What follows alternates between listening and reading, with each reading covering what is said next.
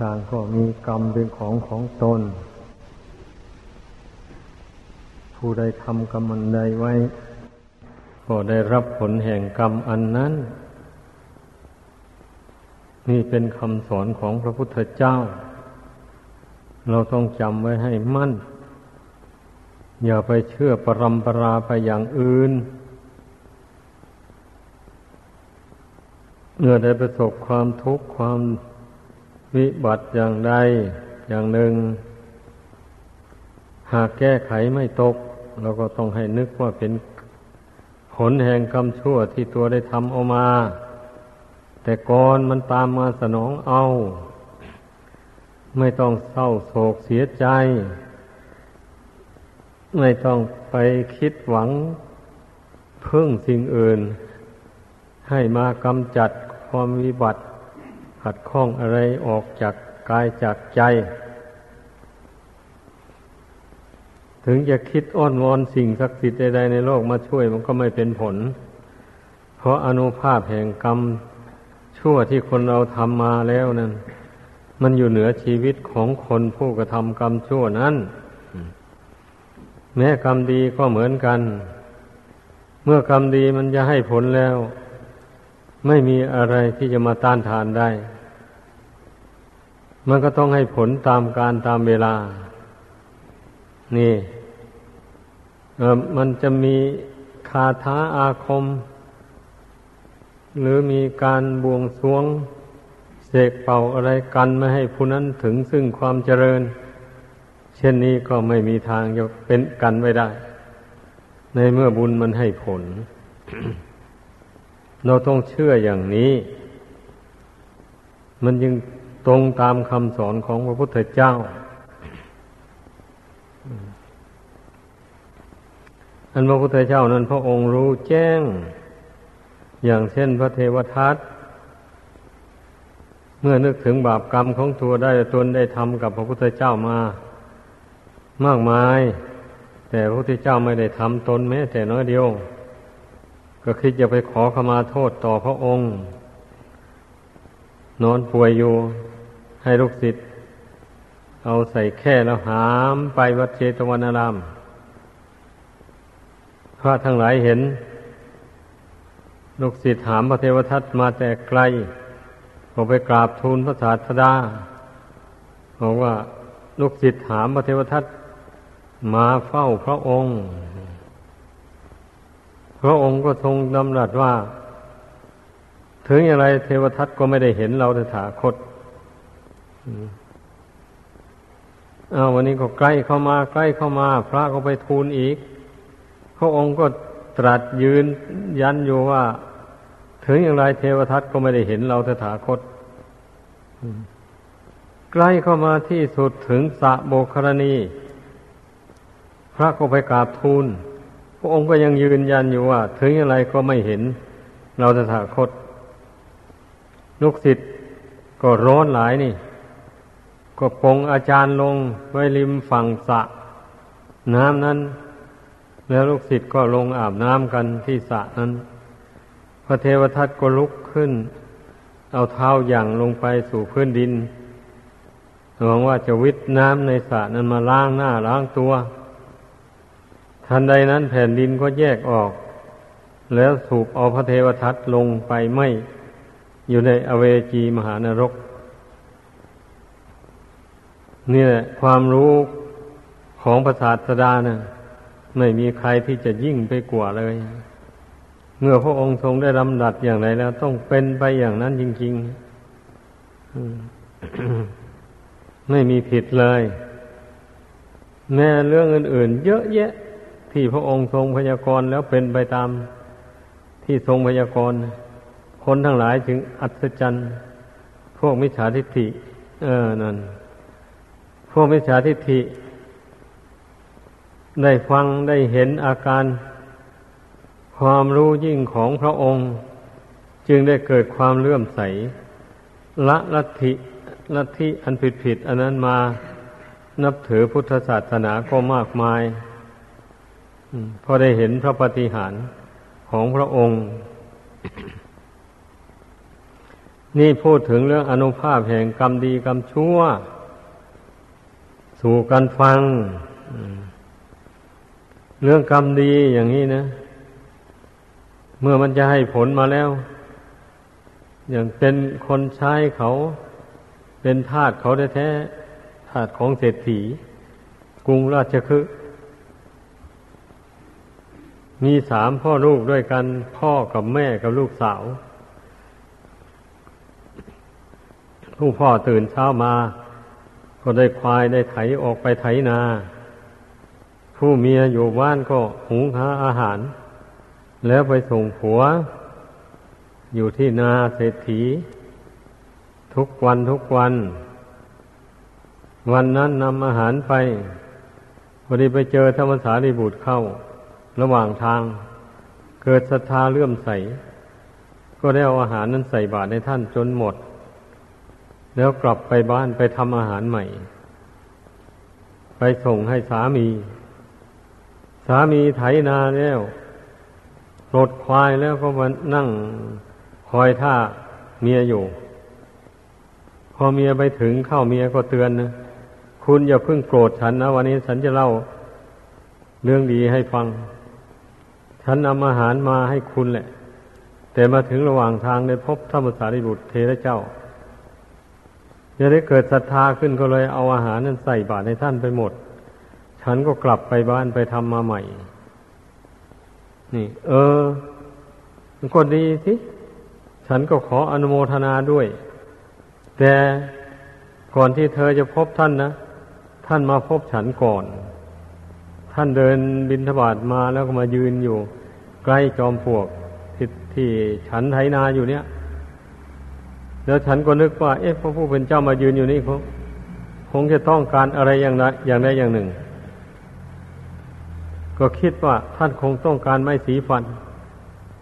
ก็เอาผ้าไปตัด เอาไม้ อยู่ที่จอมปลวกนั้นมาทุบทุบให้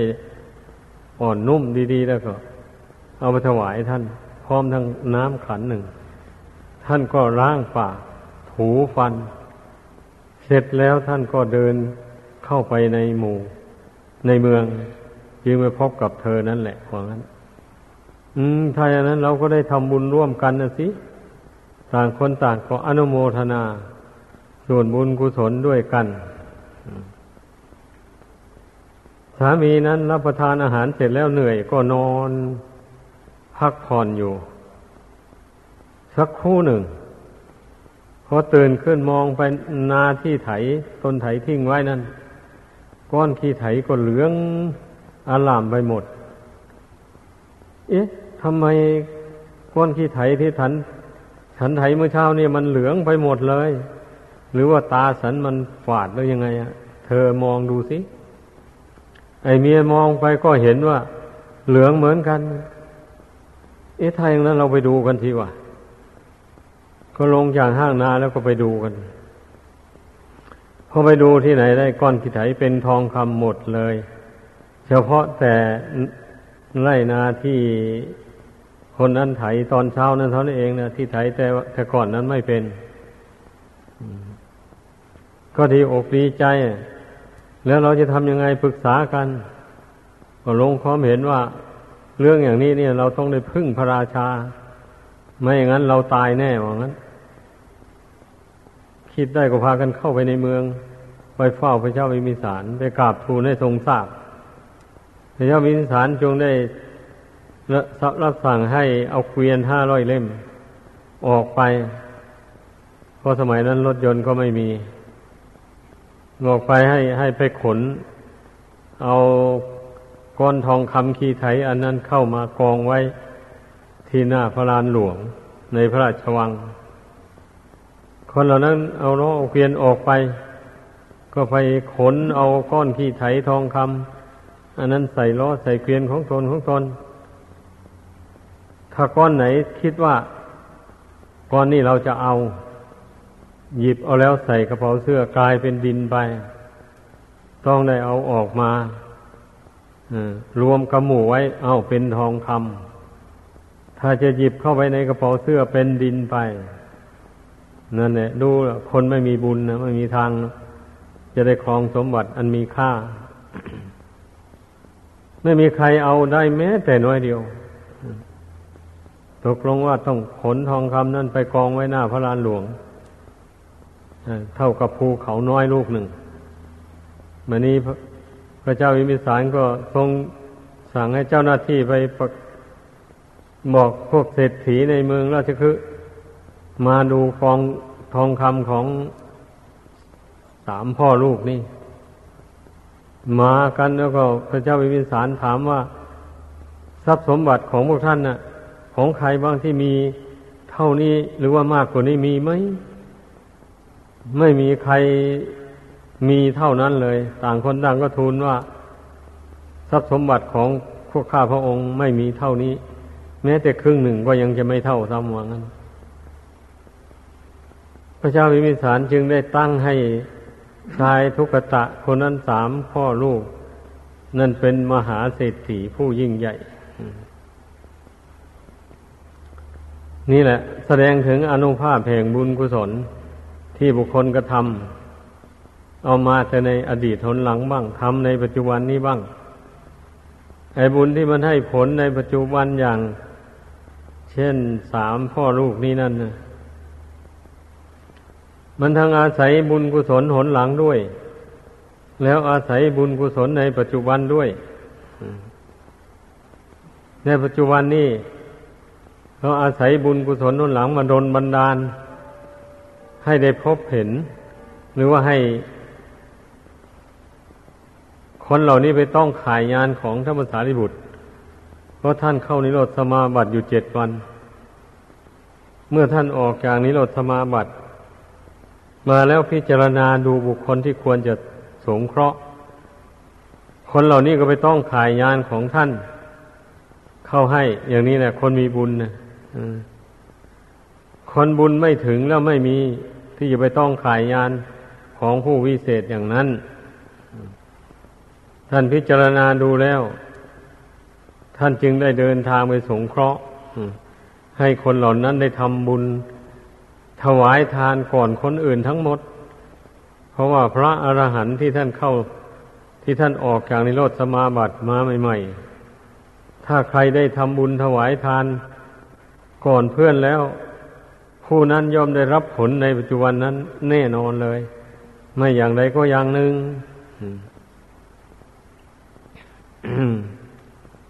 อันนี้อนุภาพแห่งบุญกุศล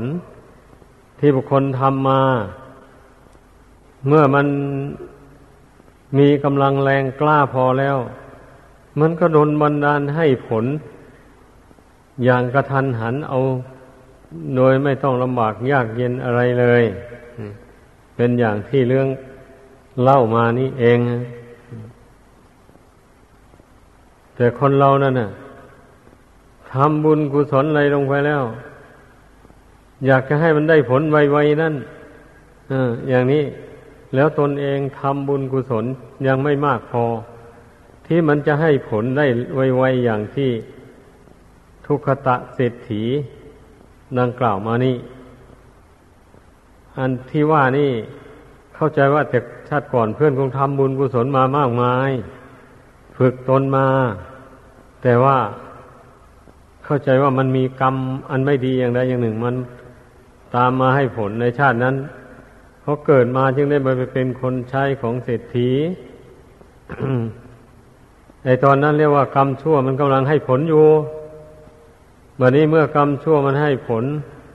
หมดลงแล้วกรรมดีที่ทำไว้นั้น มันมาให้ผลจึงโดนบันดาล ให้พบพระผู้วิเศษ เช่นนั้นเข้าในทำบุญกับท่าน สมทบกับบุญหนหลังเข้าไปจึงได้ ให้ผลปัจจุบันทันด่วนทันทีเลย ไม่ต้องได้ออกแรงอะไรไอ้นำอันนี้เรียกว่าเป็นโลกียทรัพย์ที่สามพ่อลูกนั้นได้รับวะนี่เมื่อเพื่อนได้รับส่วนผลบุญกุศลที่ตนทำมาอย่างนั้นแล้ว แทนที่จะประมาทเพิดเพลินสวยแต่ผลบุญของเก่า เพื่อนก็ไม่ไม่ไม่เป็นเช่นนั้น ยังทำบุญทำทาน แล้วก็เข้าวัดฟังธรรมแบบนี้นะไปเมื่อได้ฟังธรรมพระพุทธเจ้าเข้า ก็ได้บรรลุโสดาบันทั้งสามพ่อลูกพ่อแม่กับลูกสาว ได้บรรลุโสดาบันเป็นพระอริยบุคคลในพุทธศาสนาขั้นอยู่มาฝ่ายลูกสาว ไอตระกูลเศรษฐีที่ได้ไปอยู่อาศัยมาแต่ก่อนนั่นแหละมันมีลูกชายอยู่คนหนึ่ง เขาก็แต่งคนได้มาสู่ขอ ลูกสาวเศรษฐีคนใหม่ธรรมเนียมแขกอินเดียนะผู้หญิงต้องไปสู่ตระกูลผัว ก็ตกลงแต่งงานกันนางคนนี้ก็เลยได้ไป สู่ตระกูลสามี ตระกูลสามีเป็นมิจฉาทิฏฐิ ไม่นับถือพระพุทธศาสนา ในวันนี้ฝ่ายภรรยานั้นเป็นผู้เป็นอริยบุคคลในพุทธศาสนาขั้นพระโสดาบัน เพราะฉะนั้น เมื่อไปสู่ตระกูลสามีที่เป็นวิชาทิฏฐิ ก็ไม่ได้ทำบุญไม่ได้ทำทานอะไร ก็จึงส่งจดหมายไปหาพ่อแม่บอกว่าฉันอยู่บ้านสามีไม่ได้ทำบุญทำทานอะไรเลยอขอเงิน มาทำบุญทำทานบ้างพ่อแม่ก็นำเงินมามอบให้ ก็ได้นิมนต์พระพุทธเจ้าและพระสงฆ์มา ฉันพระทหารในบ้านขออนุญาตสามี สามีก็อนุญาตได้มาทำบุญถวายทานอยู่เจ็ดวัน ฟังเทศฟังธรรมคำสอนของพระเจ้าไป เสริมอินทรีย์บารมีให้แก่กล้าขึ้น แต่ไม่ปรากฏว่า ฝ่ายพ่อผัวแม่ผัวหรือฝ่ายผัวนั่นนะ ว่าได้ฟังธรรมพระพุทธเจ้าแล้วได้เลื่อมใสในพุทธศาสนาดูมันไม่มีออย่างนี้แหละ ในโลกสนิวาตของเรานี่ยังว่าไอเรื่องความคิดความเห็น หรือความเชื่อความนับถือเนี่ยบังคับกันไม่ได้เลย มันเป็นไปเองผู้ใดมีบุญวาสนาอย่างไร ได้ทำมาบุญวาสนานั่นแหละมันก็ดนบันดาลให้ เบนชีวิตไปในทางนั้น ผู้ที่เคยเห็นผิดเป็นชอบมาแต่ก่อนแต่ว่าเขาก็คงได้ทำบุญมาเหมือนกันแหละ ก็ถึงได้มาเป็นเศรษฐี แต่พูดถึงความเห็นในทางลัทธิความเชื่อถือแล้ว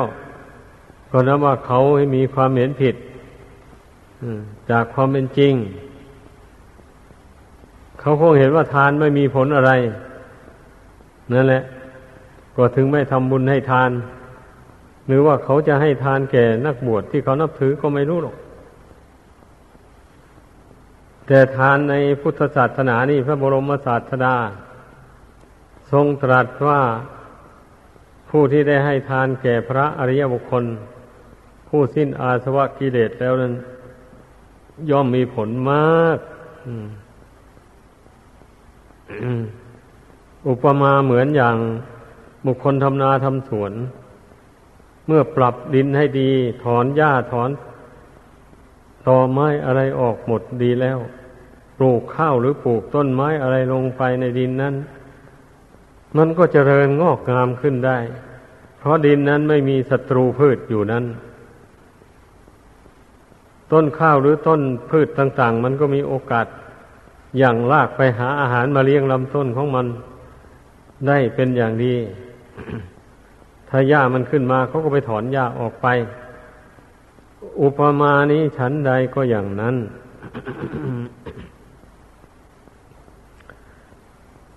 ไอการที่บุคคลปรับดินให้ดี นั่นน่ะ ดินที่ดีๆที่ไม่มีหญ้ามีตอไม้ อะไรอยู่นั้น อุปมาเหมือนอย่างท่านผู้ มีความเพียรใหญ่ภาเพียรละอาสวะกิเลส ให้หมดสิ้นไปจากกิจใจเนื้อทีนี้การที่บุคคลไปหว่านพืชลงในที่ดินอย่างนั้น อุปมามันยังบุคคลผู้ที่มีความเลื่อมใส ในพระอริยบุคคล ผู้ที่สั้นสิ้นอาสวะกิเลสแล้ว แล้วก็มีจิตอินดีเลื่อมใสถวายทาน ยินดีกราบไหว้สักการะบูชา ด้วยดอกไม้ทูบเทียน แล้วยินดีทำตามโอวาทที่ท่านแนะนำสั่งสอน ทีนี้บุญกุศลย่อมเจริญแก่ผู้เลื่อมใสนับถือท่านผู้สิ้นอาสวะกิเลสเหล่านั้น เหมือนอย่างบุคคลผู้ที่ปลูกพืชลงในดินที่ปรับดีแล้ว ก็ฉันนั้นแหละ เพราะฉะนั้นนะ ตามที่พระบรมศาสดา ทรงแสดงแก่ สุพัทธปริภาชก ผู้บวชเป็นคนสุดท้ายวันพระองค์ปรินิพาน นั่นน่ะสุภาพไปทูลถาม ว่ามีใครบ้างลัทธิต่าง ๆ ที่ปรากฏอยู่ในปัจจุบันนี้ที่ได้สำเร็จสิ้นอาสวะกิเลส ตัณหานั่นนะเช่นครูทั้งหกเป็นต้น พระศาสดายังได้ทรงตรัส แก่สุภัทะปริพาชกว่าดูก่อนสุภัทะในธรรมวิในใด ถ้าไม่มีศีลสมาธิปัญญาหรือมรรคมีองแปดประการแล้ว ในธรรมวินัยนั้น ย่อมไม่มีสามารถที่จะมีมรรคมีผล มีพระนิพพานอะไรเกิดขึ้นได้เลย ในธรรมวินัยใด ถ้ามีผู้ปฏิบัติตามมรรคอันมีองค์แปดประการ อยู่โดยดีโดยความไม่ประมาทแล้ว ในธรรมวินัยนั้น ย่อมมีมรรคผลนิพพานเป็นจุดหมายปลายทาง แน่นอนทีเดียว เพราะฉะนั้นในพุทธศาสนานี้ มีพร้อมบริบูรณ์เลยมรรคอันมีองค์แปดประการ มีความเห็นถูกเห็นชอบเป็นเบื้องต้น แล้วมีความตั้งใจมั่นเป็นปริโยสาร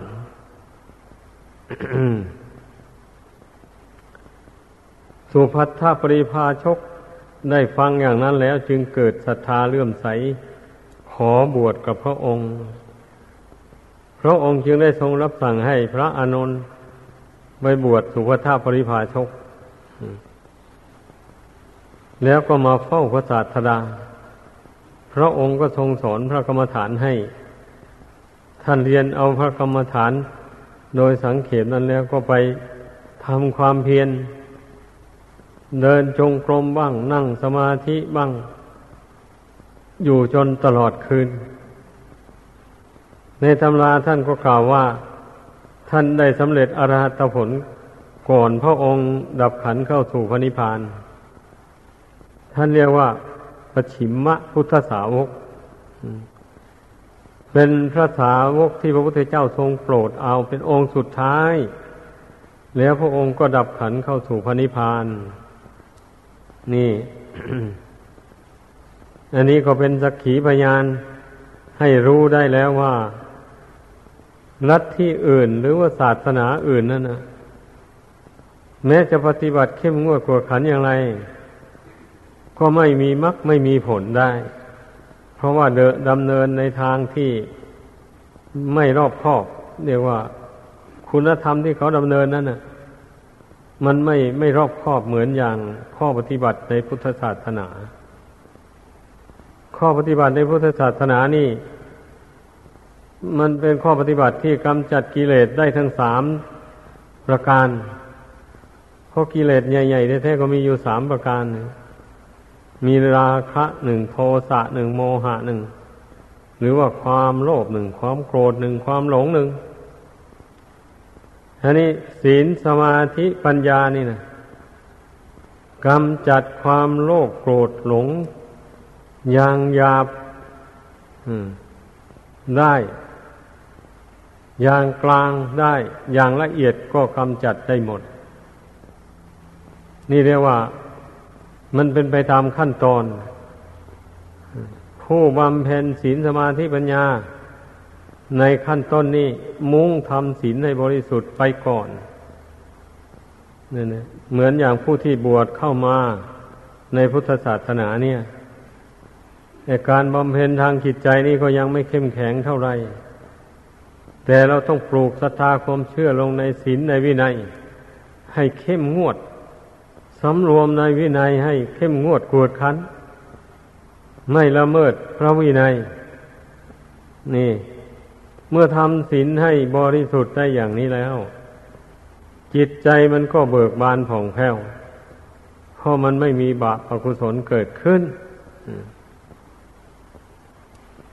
ทีนี้เมื่อ จิตใจเบิกบานผ่องใสเราเจริญพระกรรมฐาน อย่างใดอย่างหนึ่งที่มันเหมาะกับจริตนิสัยของตน เข้าไป จิตมันก็ค่อยสงบลงไปได้โดยลำดับ เพราะว่ามันไม่มีบาปอากุศลมารบกวน มันมีแต่กุศลธรรมอยู่ในใจเป็นอย่างนั้นอย่างว่าศีลเนี่ยมันเป็นบาทเป็นบทบาทให้เกิดสมาธิจิตได้ เมื่อทำจิตให้เป็นสมาธิตั้งมั่นอยู่ในกุศลธรรม ได้แล้ว สมาธินั่นแหละก็เป็นบทบาทให้เกิดปัญญาทำให้ความรู้ความเห็นเกิดขึ้นในใจว่า สิ่งหนึ่งสิ่งใดมีความเกิดขึ้นเป็นธรรมดา สิ่งนั้นย่อมมีความดับไปเป็นธรรมดา อันนี้เป็นความเห็นของพระโสดาบันในปฐมมรรค ทุกสิ่งทุกอย่างที่มันมีความเกิดขึ้นนะ อันแล้วมันจะตั้งเที่ยงยั่งยืนอยู่ไม่แปรผันไม่แตกดับไม่มีเลยในโลกนี้ นี่ ปัญญาเมื่อเกิดจากสมาธิแล้ว ย่อมมองเห็นอย่างนี้ ทีนี้เมื่อแยกออกไปมันก็มีรูปกับนามนี่เท่านี้เองนะ ถ้าพูดให้กว้างออกไปก็กว้างเอาเหลือล้นเนะแต่ว่าเมื่อรวมให้กระทัดรัดเข้ามาก็ได้แก่นามกับรูปนามมาทำเช่นกรรมกิเลสวิบาก เหล่านี้มันก็เป็นนามธรรมนะเป็นธรรมที่ไม่มีรูป เช่น กรรมดีกรรมชั่ว กรรมไม่ดีไม่ชั่วหมู่นี้นะ มันไม่มีรูปร่างอะไรนะนั่นนี่ กิเลสเช่น ราคะโทสะโมหะ ที่มันเกิดขึ้นในจิตใจของคนเราอย่างนี้นะ มันไม่มีรูปร่างอะไรเลย เป็นแต่ธรรมารมที่เกิดขึ้นในดวงจิต แต่มันก็มีอิทธิฤทธิ์ทำจิตของคนเราให้เศร้าหมองคุณมัว ให้วันไหวพุ่งซ่านเลื่อนลอยไปได้นั่นแหละกิเลสเหล่านี้แหละ เมื่อบุคคลไม่ ระงับมันได้ มันเป็นเหตุให้ทำกรรมดีบ้างทำกรรมชั่วบ้าง นี่กรรมดีกรรมชั่วที่ทำนั้น มันก็ไม่สูญหายไปไหนมานี่มันก็ติดตามให้ผลแก่บุคคลผู้กระทำตามการตามเวลา เมื่อมันยังไม่ถึงเวลามันก็ยังไม่ให้ผล ต่อเมื่อถึงเวลาเมื่อใดแล้วมันก็ให้ผลเมื่อนั้น ท่านเรียกว่าวิบาก นี่แหละเมื่อมันตกแต่งอัตภาพร่างกายนี้ให้เกิดขึ้นมาแล้วนั้นก็ตามรักษาชีวิตนี้ให้เป็นไปอยู่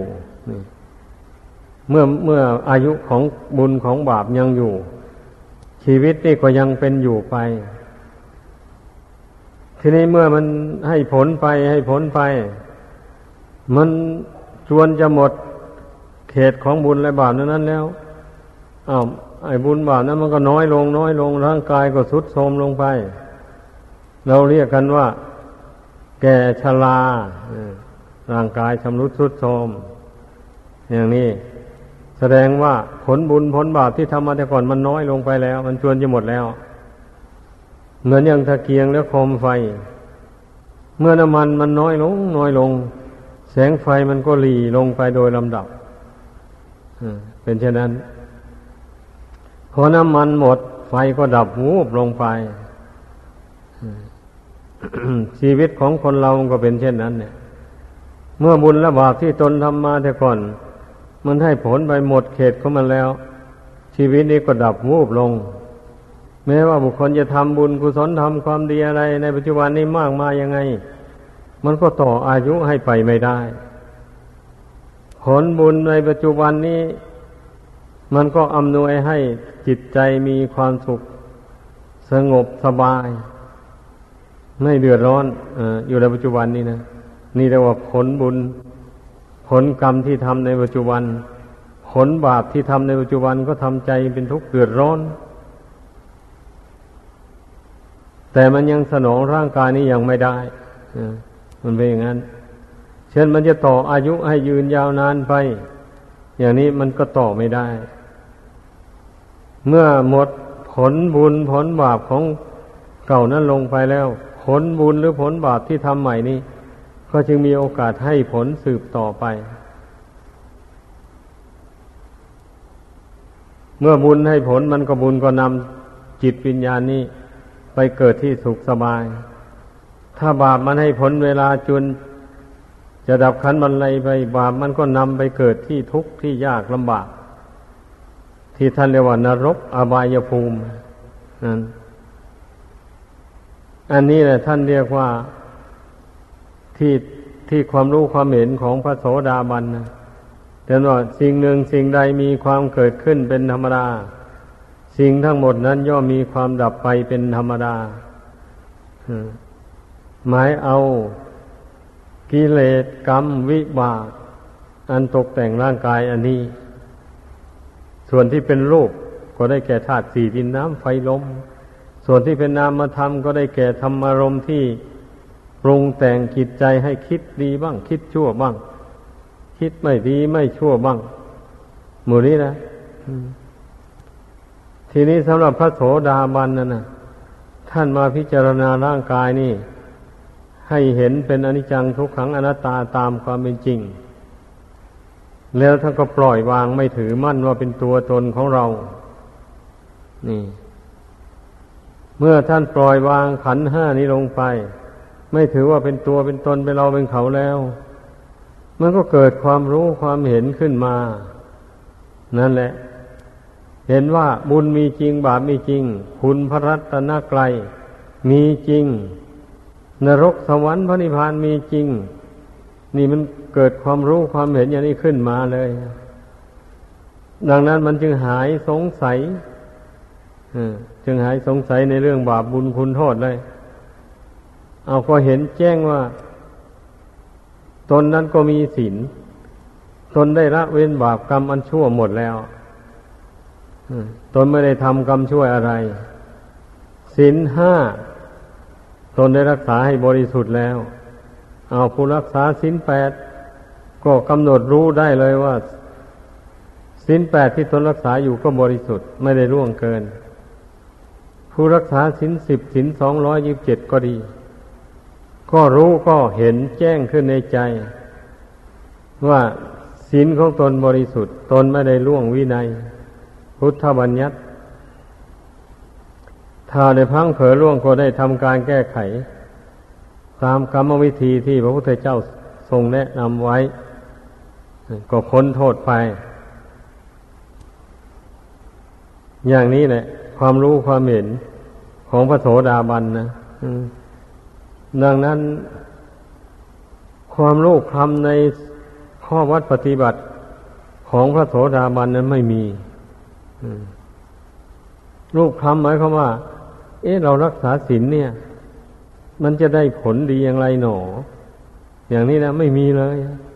หรือว่าการที่เราทำบุญให้ทานนี่จะได้ผลดีหรือไม่หนออะไรพวกนี้ ความสงสัยอย่างว่านี้ไม่มีอ่าเรากราบพระพุทธพระธรรมพระสงฆ์อยู่เนี่ยเราเราจะได้ผลอะไรกับการกราบการไหว้อย่างนี้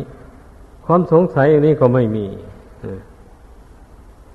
เพราะมันรู้แจ้งชัดแล้วว่า พระพุทธเจ้า ก็เป็นผู้ประเสริฐล้ำเลิศละอาสวะกิเลสขาดจากพระคณะสันดานก่อนคนทั้งหลายในโลก แล้วพระธรรมที่พระองค์เจ้ารู้แจ้งนั้น ก็เป็นพระโลกตระธรรม เป็นธรรมเหนือโลก เป็นธรรมอันประเสริฐควรกราบควรไหว้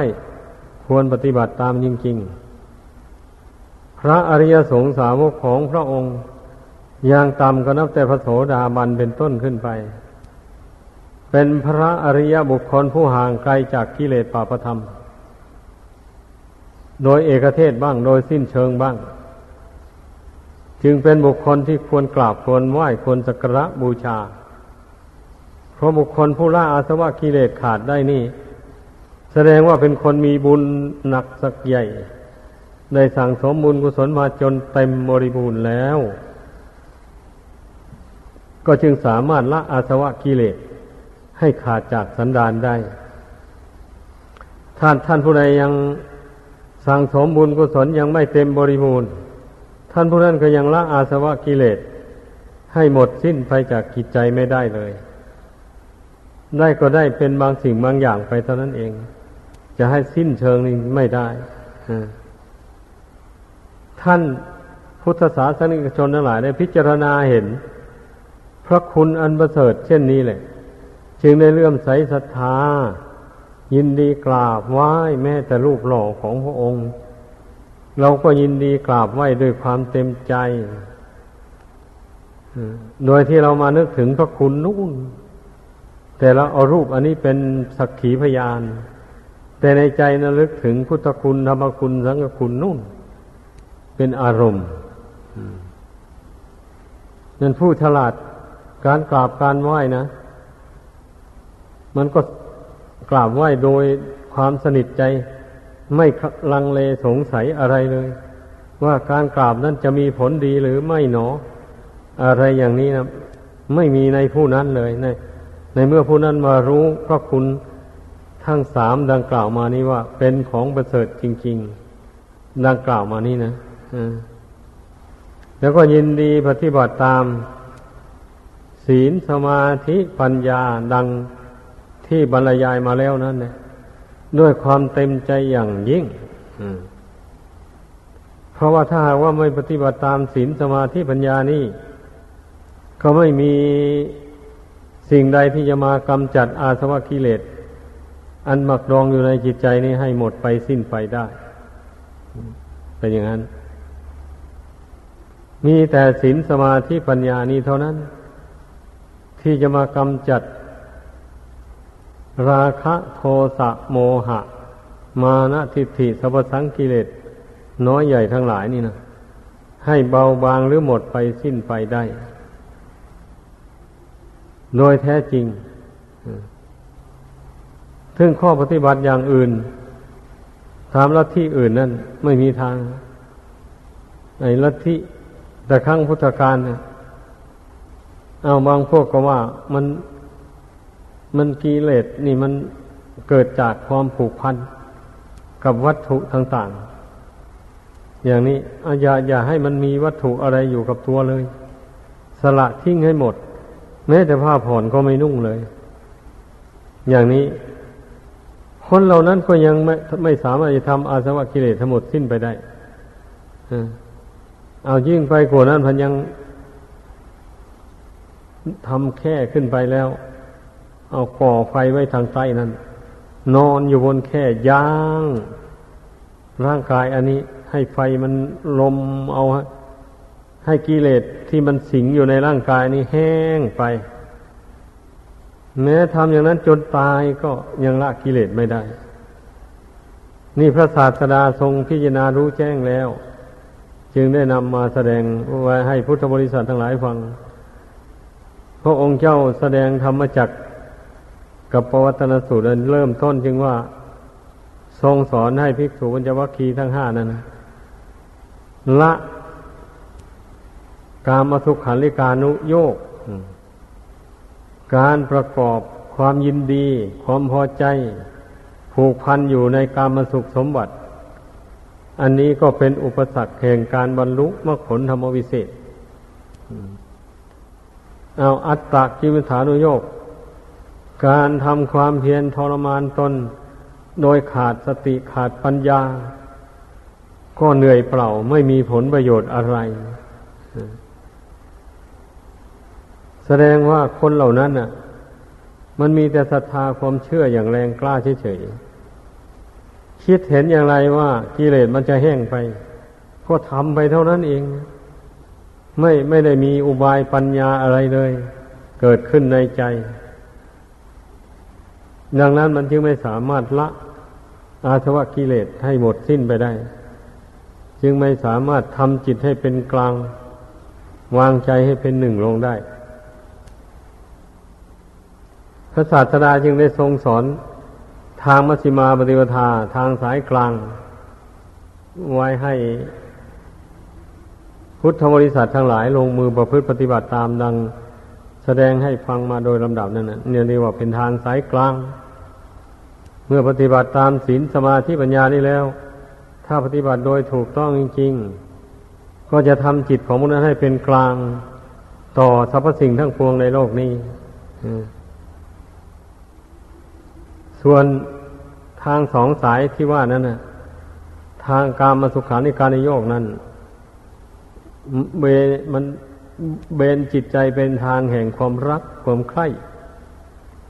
ส่วนทางอัตตะกิมิฐานโยกนั้น มันโน้มใจไปในทางความเกลียดชัง เกลียดชังร่างกายสังขารอันนี้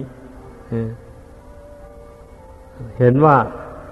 เพราะมีร่างกายอันนี้แหละ มันถึงมีทุกข์อยู่นี่ อย่างนี้นะ มันเข้าใจผิด ความจริงกิเลสไม่ได้แทรกอยู่ที่ร่างกายสังขารอันนี้เลย มันอยู่ที่จิตนุตต่างหากเขาไม่ได้มีอุบายสอนจิตให้ละความยึดความถือ โดยอุบายที่ชอบ ไปทรมานร่างกายนั้น เอาหวังว่าจะให้กิเลสอันมันแทรกซึมอยู่อยู่ในร่างกายนั้นมันเหือดแห้งไปเอง อย่างนี้นะเหตุนั้นยังว่าไม่เป็นทางพ้นทุกข์ไปได้นั่นเอง ส่วนในพุทธศาสนานี่พระองค์ให้ดำเนินข้อปฏิบัติไปสายกลาง นั่งพอประมาณนอนพอประมาณ บริโภคอาหารก็พอประมาณ เดินยืนนั่งนอนพอประมาณ พูดจาอะไรก็พอประมาณทำการงานอะไรก็พอประมาณ อย่าให้เกินขอบเขต นี่ ให้พอดีพอดีให้พอพอสมเหตุสมผล อย่างนี้ท่านจึงเรียกว่าทางสายกลาง เป็นทางพ้นทุกข์ในพุทธศาสนา ดังแสดงมาขอจบลงเพียงเท่านี้